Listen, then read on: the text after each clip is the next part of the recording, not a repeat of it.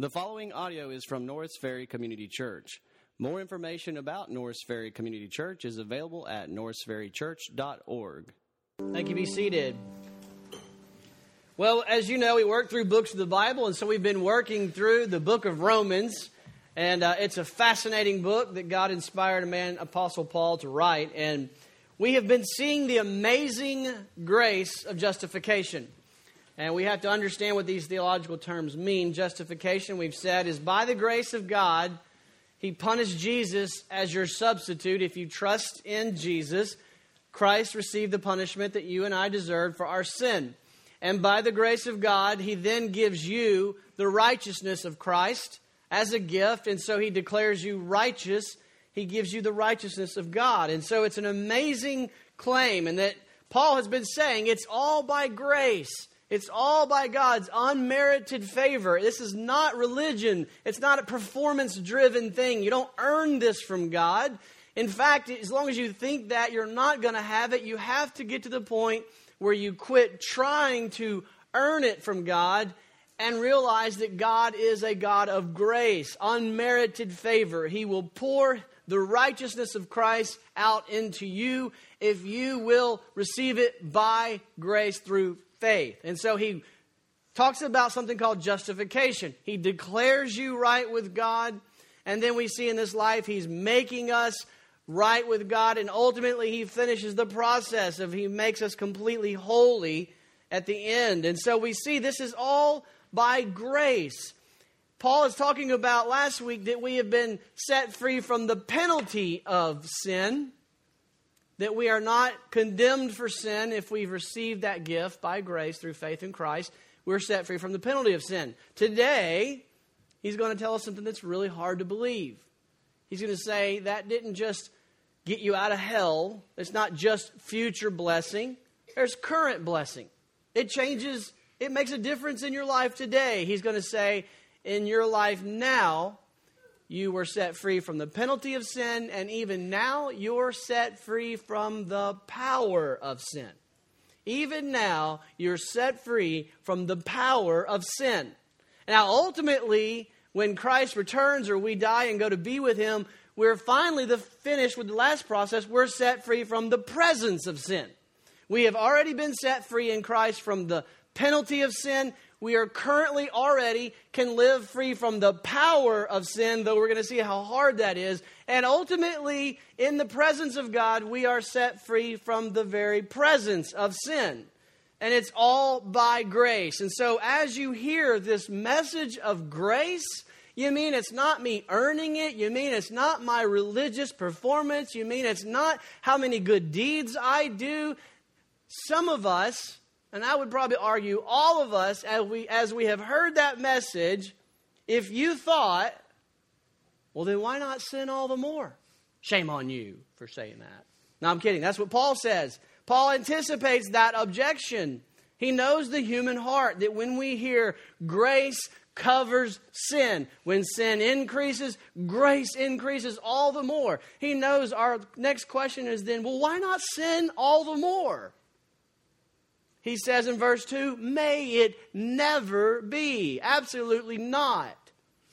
His point is grace doesn't lead to more sin. Grace is not a license to go live a, a, licentious, sinful lifestyle. That's not what happens when grace is given. He says, when grace is given, what happens is you actually find sin diminishing because finally you have the power over sin instead of sin having the power over you. Now, Paul does not take sin lightly. If you look at the structure of our text today, verse 1 through 14, verse 1, 2, 3, 4, 5, 6, 7, 8, 9, 10, and 11, there's not one single moral command to not sin. In all of those verses, he's spending all of his time right here.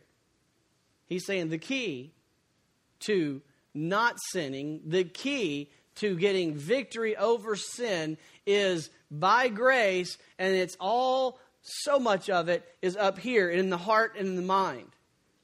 What do you mean by that? Well, in verse 11, he's going to kind of summarize it by saying in verse 11 of chapter 6, he says, Even so, consider yourselves to be dead to sin, but alive to God in Christ. And so he's talking about the mind applying the truth of God's word. He's going to say, Don't sin. In verse 12, 13, and 14, he says it point blank. He takes sin seriously. Says, Therefore, do not let sin reign in your mortal body so that you obey its lust. Do not go on presenting the members of your body to sin as instruments of unrighteousness. Instead, but present yourselves to God as those alive from the dead and your members as instruments of righteousness to God.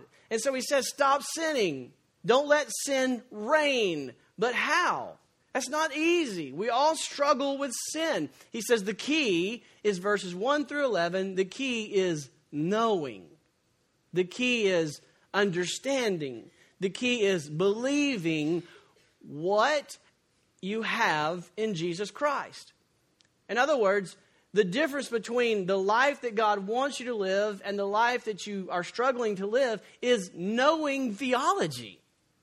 It's, it's strange. We think, well, golly, theology doesn't do me any good in my practical life. And we keep finding how practical it is. You've got to know how salvation works. You've got to know what happened when you got on, when you got saved or you asked Jesus into your heart. If you're truly saved, you've got to understand the depths of what transactions took place, and knowing that is the key to having victory over sin in your life. Now, look what he says in verse, listen to just a few examples. In verse 3, he says, So, should we sin all the more? May it never be. Verse 3, or do you not know? Should we sin all the more? No. Look at verse 6. Knowing this. Verse 8, for we believe. Verse 9, knowing that Christ. And finally in 11, even so, consider yourself these things in Christ. And so the key to having victory, the key to living the life of holiness, the key to growing in your life in Christ is knowing these things and applying these things. In verse 11, he says, Consider yourselves dead to sin, alive to God, because you're in Christ. Now, what does that mean to consider yourselves? He's saying this. I like the way Christopher Ash states it. He says, This is not an exercise in make believe. It's an exercise in subjectively believing something to be true because it is objectively true. Notice again, there's no moral exhortation so far in the text. We are not told to die to sin. We're not told to do that. We're not told to crucify ourselves. He says we are simply told, bring our thinking into line with God given reality. There is a God given reality that exists. The Bible reveals those things. And then our role of faith is to bring our thinking in line with what the Bible says is true, despite how hard it may be at times to believe. So here's what I want to do today I want to give you five. I hope you brought a pen and paper. It's extremely important to write these things down. Let me tell you why. Because we're looking at five truths to empower you to fight sin. Now, in here, you don't feel like you're really fighting sin that much because you're in church. As soon as you leave here, you're going to be fighting sin if you're human. And so you need to write these things down and you need to pull them out and you need to go to this and you need to practice aligning your thoughts, aligning your beliefs, aligning your understanding with what God's Word says. And these five truths will empower you to fight sin in your life. Number one, this is the foundational truth that all of it hangs on. Number one, you are in Jesus, and Jesus is in you. If you've trusted Christ as Savior, it wasn't just, okay, I got this get out of hell card, and I'm going to walk into God's presence, I'm going to play that card, and I'm good. No, something happened. You are in Christ.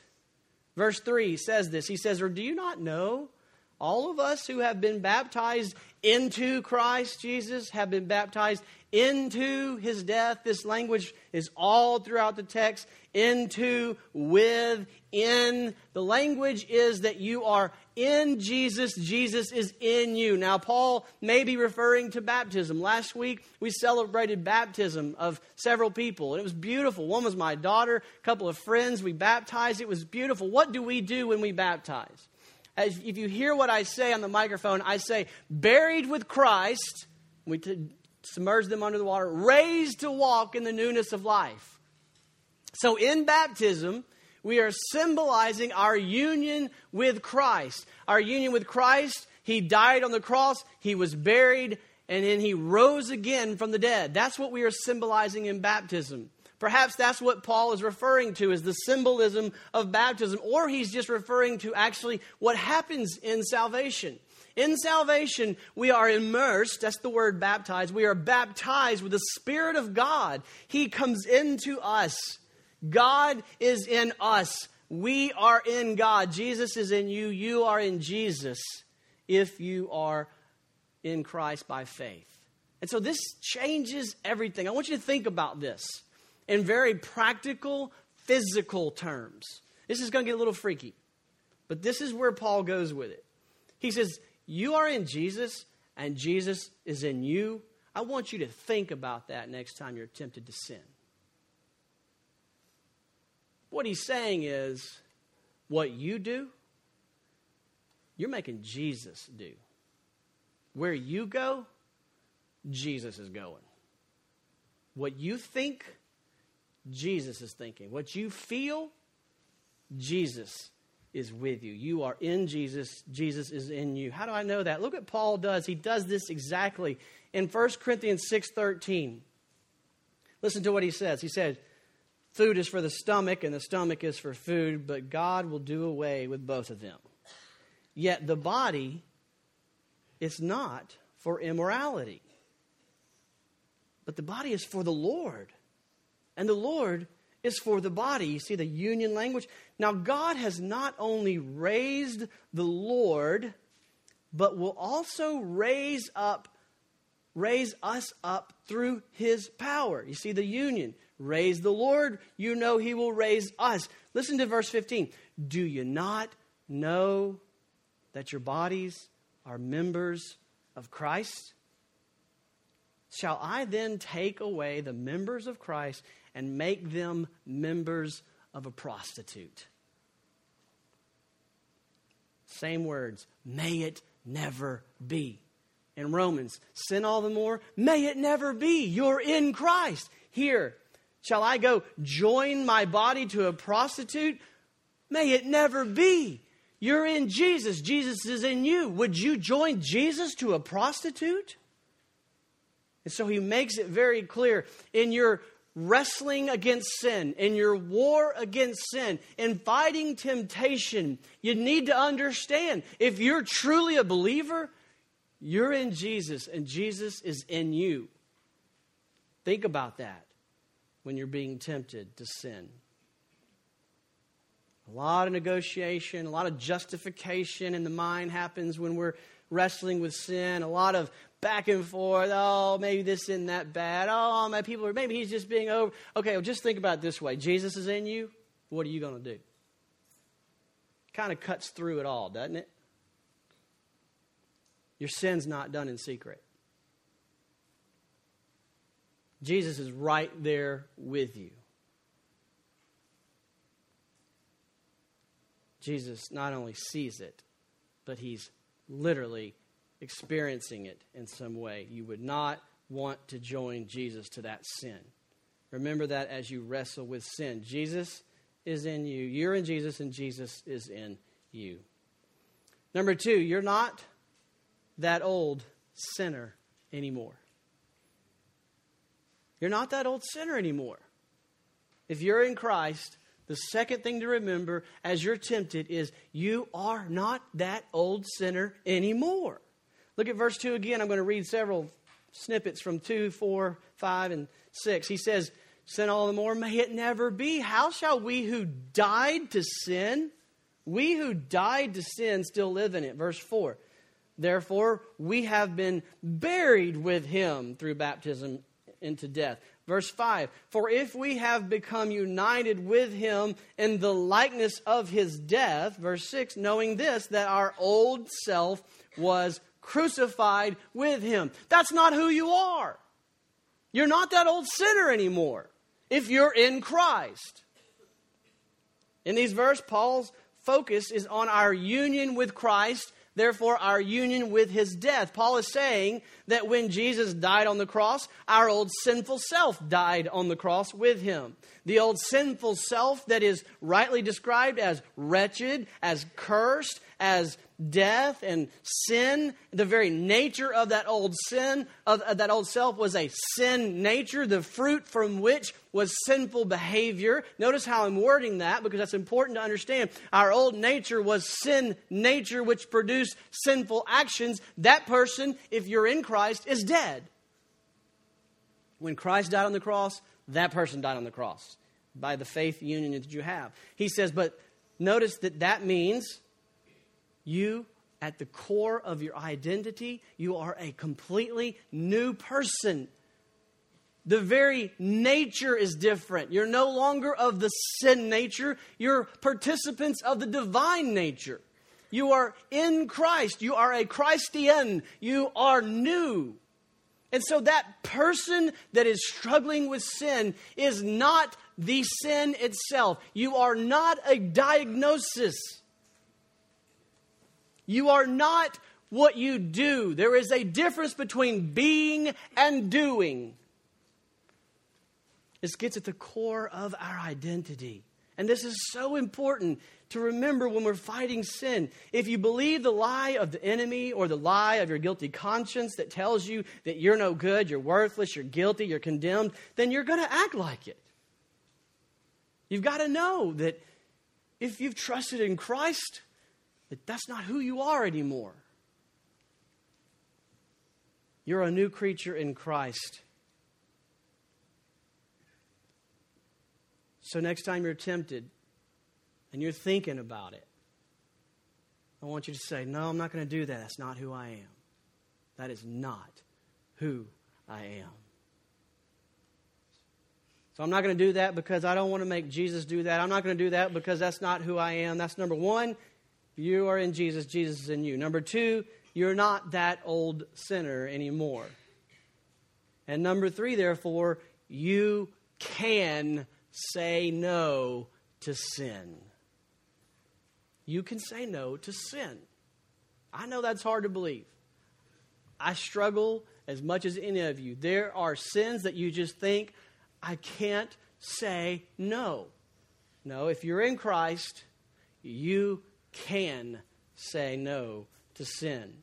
Look at verse 6 and 7. He says, Knowing this, our old self was crucified with him in order that our body of sin might be done away with, so that we would no longer be slaves to sin. For he who has died is freed from sin. Now, notice there's no S at the end of sin. He isn't saying that you have no sins. He didn't say you are freed from sins. You are freed from sin as a power in your life. In the old nature, which you talked about last week, in Adam, we were all born. In Adam, we were under the power of sin. We couldn't not sin. We couldn't say no to sin. We were under the power of sin. But in Christ, we are born again. We are born in Adam with a new nature, and we are no longer under the power and the authority and the enslavement to sin. That means simply this you can say no to sin, no matter how hard that is to believe about certain sin you may be struggling with. When you combine those last two points, that number one, your identity is new in Christ, and that therefore you can say no, it is so powerful. It is so powerful. You know what this means? This means that you, if you're in Christ, you are not an alcoholic. This means if you are in Christ and you struggle with drugs, you are not a drug addict. If you struggle with porn and you're in Christ, you are not a porn addict. If you struggle with telling the truth, your identity is not a liar. You are not a thief. You are not a diagnosis. You are not what you are doing. If you are in Christ, you must stop labeling yourself and thinking of yourself and applying those behaviors to your identity. If you are in Christ, you are a new creature. The Bible calls you a saint. The Bible says that's who you are in Christ. You are a participant of the divine nature of God. That's your identity.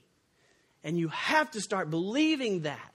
That's first in the battle against the sin, against the behavior. You are not a homosexual.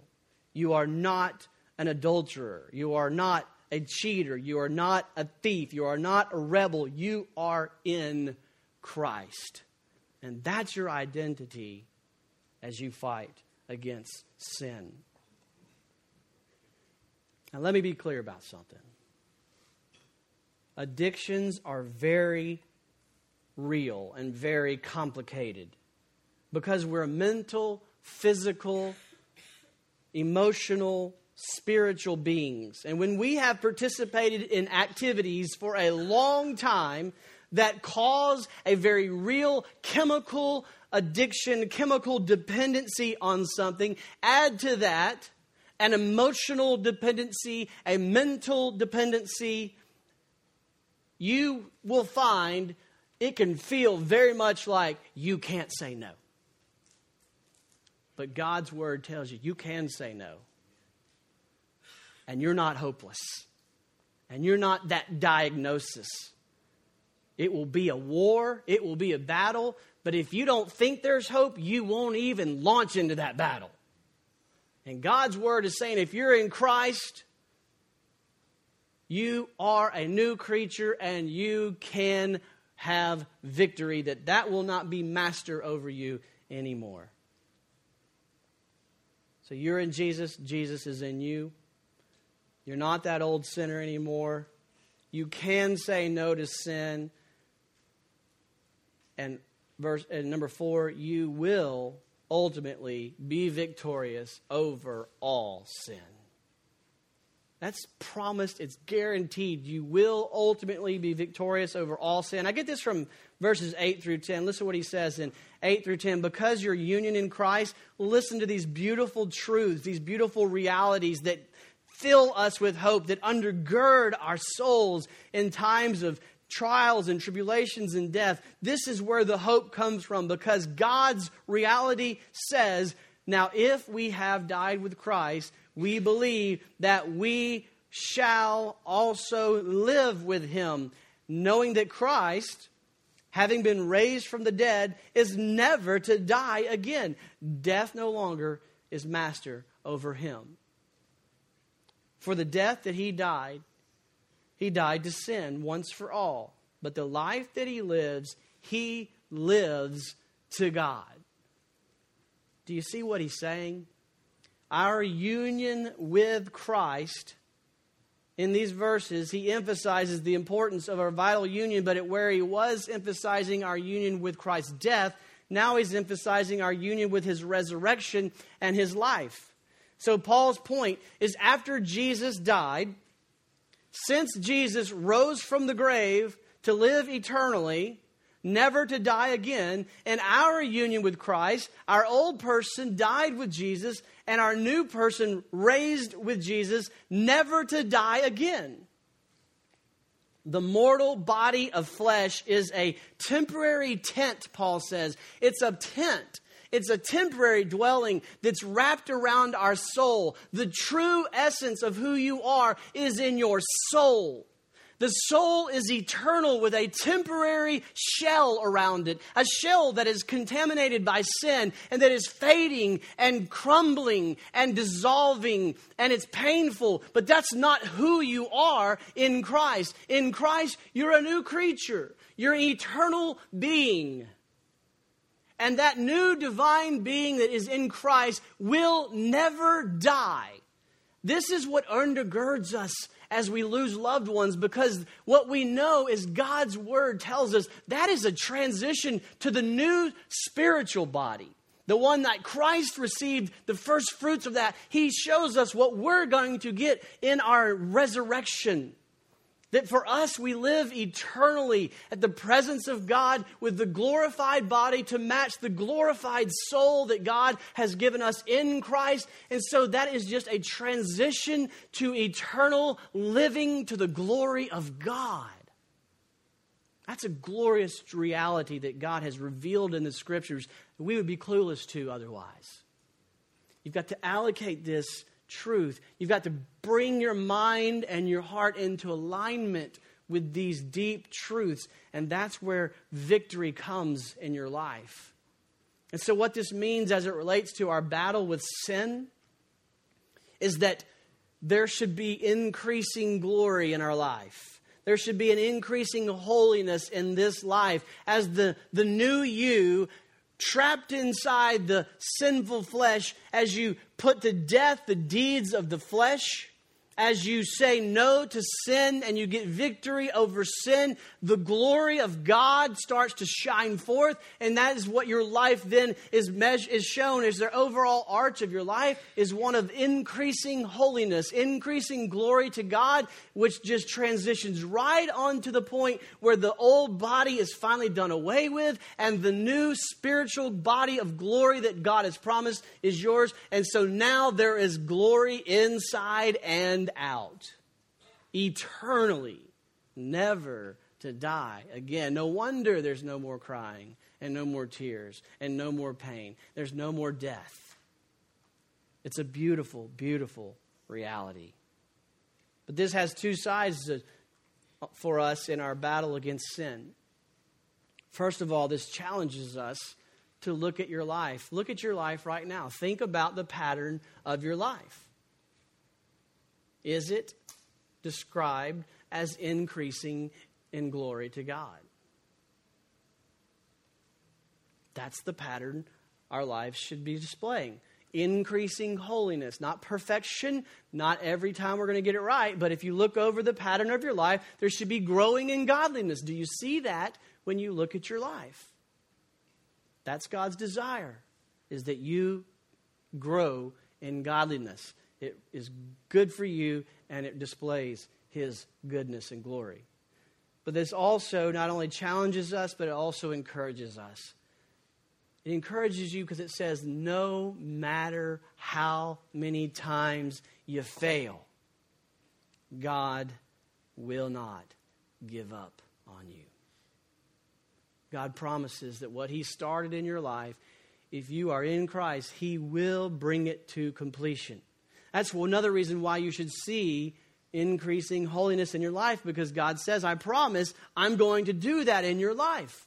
And so don't give up. No matter how many times you fail, keep fighting with steadfast confidence that God is going to ultimately perfect you both inside and out because you are united with Christ Jesus. So you're in Jesus and Jesus is in you.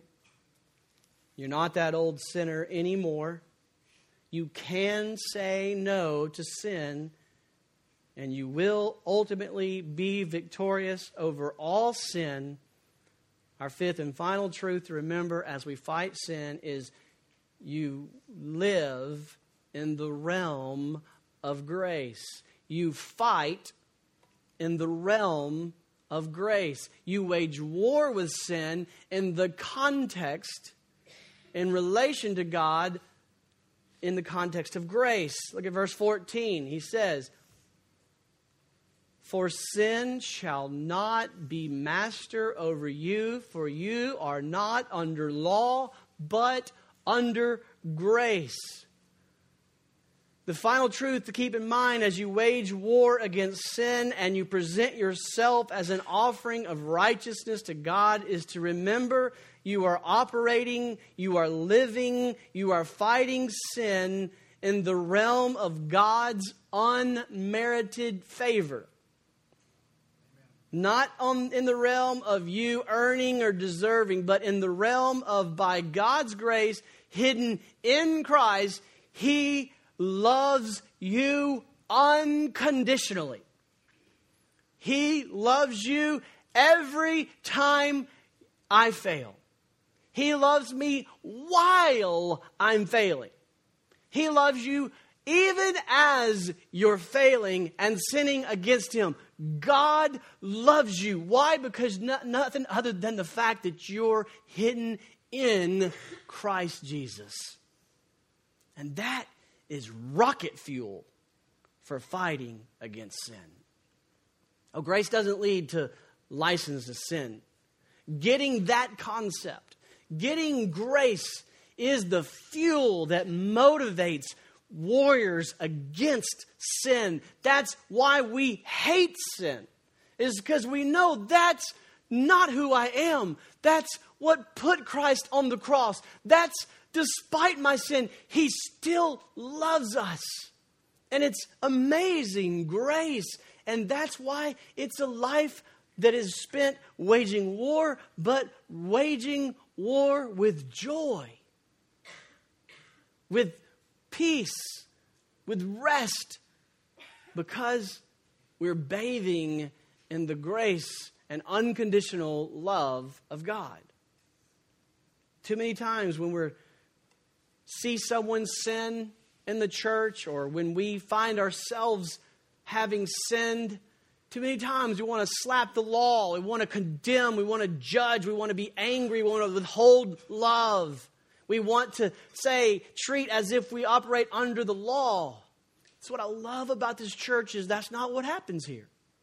This church understands we are all sinners except by grace we have been made participants of the divine nature and it is a gift of unmerited favor and together we are joining hands and we're waging war against sin because we love God and God loves us. And so we don't condemn each other. We haven't built ourselves up in self righteousness, looking down and, and beating sinners over the head for what they did. Instead, we call them to be who they are in Christ. We share our burdens with each other. We pray for each other. We hold each other accountable. We encourage each other to live the life that God has set before us. So when you fail in your fight against sin, how do you respond? Do you act as if you're operating, relating to God under the law and legalism, or do you understand, apply, consider yourself in the realm of unmerited favor because you're hidden in Christ? So, what do you do when you fail? Do you say, oh, I'm in grace, it's good? Oh, no. Then you better wonder if you're in grace because that's not what the Spirit of God says in a person's heart. So, what do you do when you sin and you fail? You confess that sin at the foot of the cross. And you see that that's what Jesus died for was to take the penalty of that sin. And you hate that sin, aligning yourself with God about that sin. And you hate that sin as much as God hates that sin because it destroys you, it destroys others, it defames his name, and so you hate it and you wage war against it. And you quit believing the lie that you can't say no to that sin because you can't. And you take practical measures if you have to disconnect the computer, disconnect it. If you have to put up a password, put up a password. If you have to avoid certain situations, then avoid those situations. If people lead you down there, that's not their fault, but if you are finding yourself going there, then stop going there. Take practical measures and pray and share with people in the church that you know and trust will love you and care for you and shepherd and hold you accountable and encourage you and check on you and, and train you and teach you and walk with you and cry with you and be there for you and say, Help me wage war with this. But you do it all knowing God loves you unconditionally in Jesus Christ. And you do it all remembering you are in Jesus, Jesus is in you. You are not that old sinner anymore. You can say no to sin. You will be victorious over sin. And you live in the realm of grace. Let's pray together.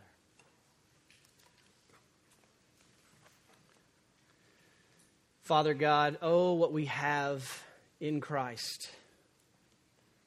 Lord, you want us to be transformed by the truths that you have revealed in scriptures of all that we have in Christ. Lord, don't let us be a people who just prayed a prayer one time and I guess that meant I'm forgiven and so one day I'll be good in heaven. May we understand the depths of the transaction that takes place when we, by faith, received salvation in Jesus Christ, when we trusted not in ourselves, not in our religion, not in our works, but when we trusted that you took on flesh as the God man, you lived the perfect life, you died on the cross as the penalty for sin, and you were buried, and you rose again from the grave, getting victory and showing that you are truly God over death, and you reign and rule at the right hand of the Father, waiting to return. Lord, may we believe that when we trust only in the blood of Christ for our salvation, that all of these things are true. Lord, if there's anyone here today, and I know there are many, who have never truly embraced the gospel of Jesus Christ, that God justifies sinners by grace through Jesus Christ, that sinners can't justify themselves. I pray right now, people all over the room will find faith in their mind and heart to ask you to give you union with Christ so they may be declared righteous freedom from the penalty of sin, freedom from the power of sin now, and ultimately freedom from the presence of sin eternally. Right now, if that's you, just in your heart, just say, Yes, Lord, I want to embrace Christ. And along with believers, May we all embrace the truths of the Scripture. May we align our thinking and our heart with the truths that are revealed. These are God's truths revealed to us so that we can bring our lives in conformity with them. That means we believe these truths that Jesus is in us and we are in Jesus, that the old sinner is dead. We don't have to live that way. We are not that person anymore, that we can say no to sin, and that you ultimately will finish the process in our lives so we always have hope, and that we re- operate in the realm of grace, that you love us unconditionally as we are waging war against the things that are destructive and defaming. Lord, make us a holy people, make us an increasingly glorious people so that friends and neighbors and co-workers will see growing glory. Find you more and more beautiful and more and more attractive by what they see in our lives. Lord, use us to bring great honor and glory to your name through Christ in whom you've hidden us. It's in his name I pray. Thank you for listening to audio from Norris Ferry Community Church located in Shreveport, Louisiana. Feel free to make copies of this message to give to others, but please do not charge for these copies or alter the content in any way without permission.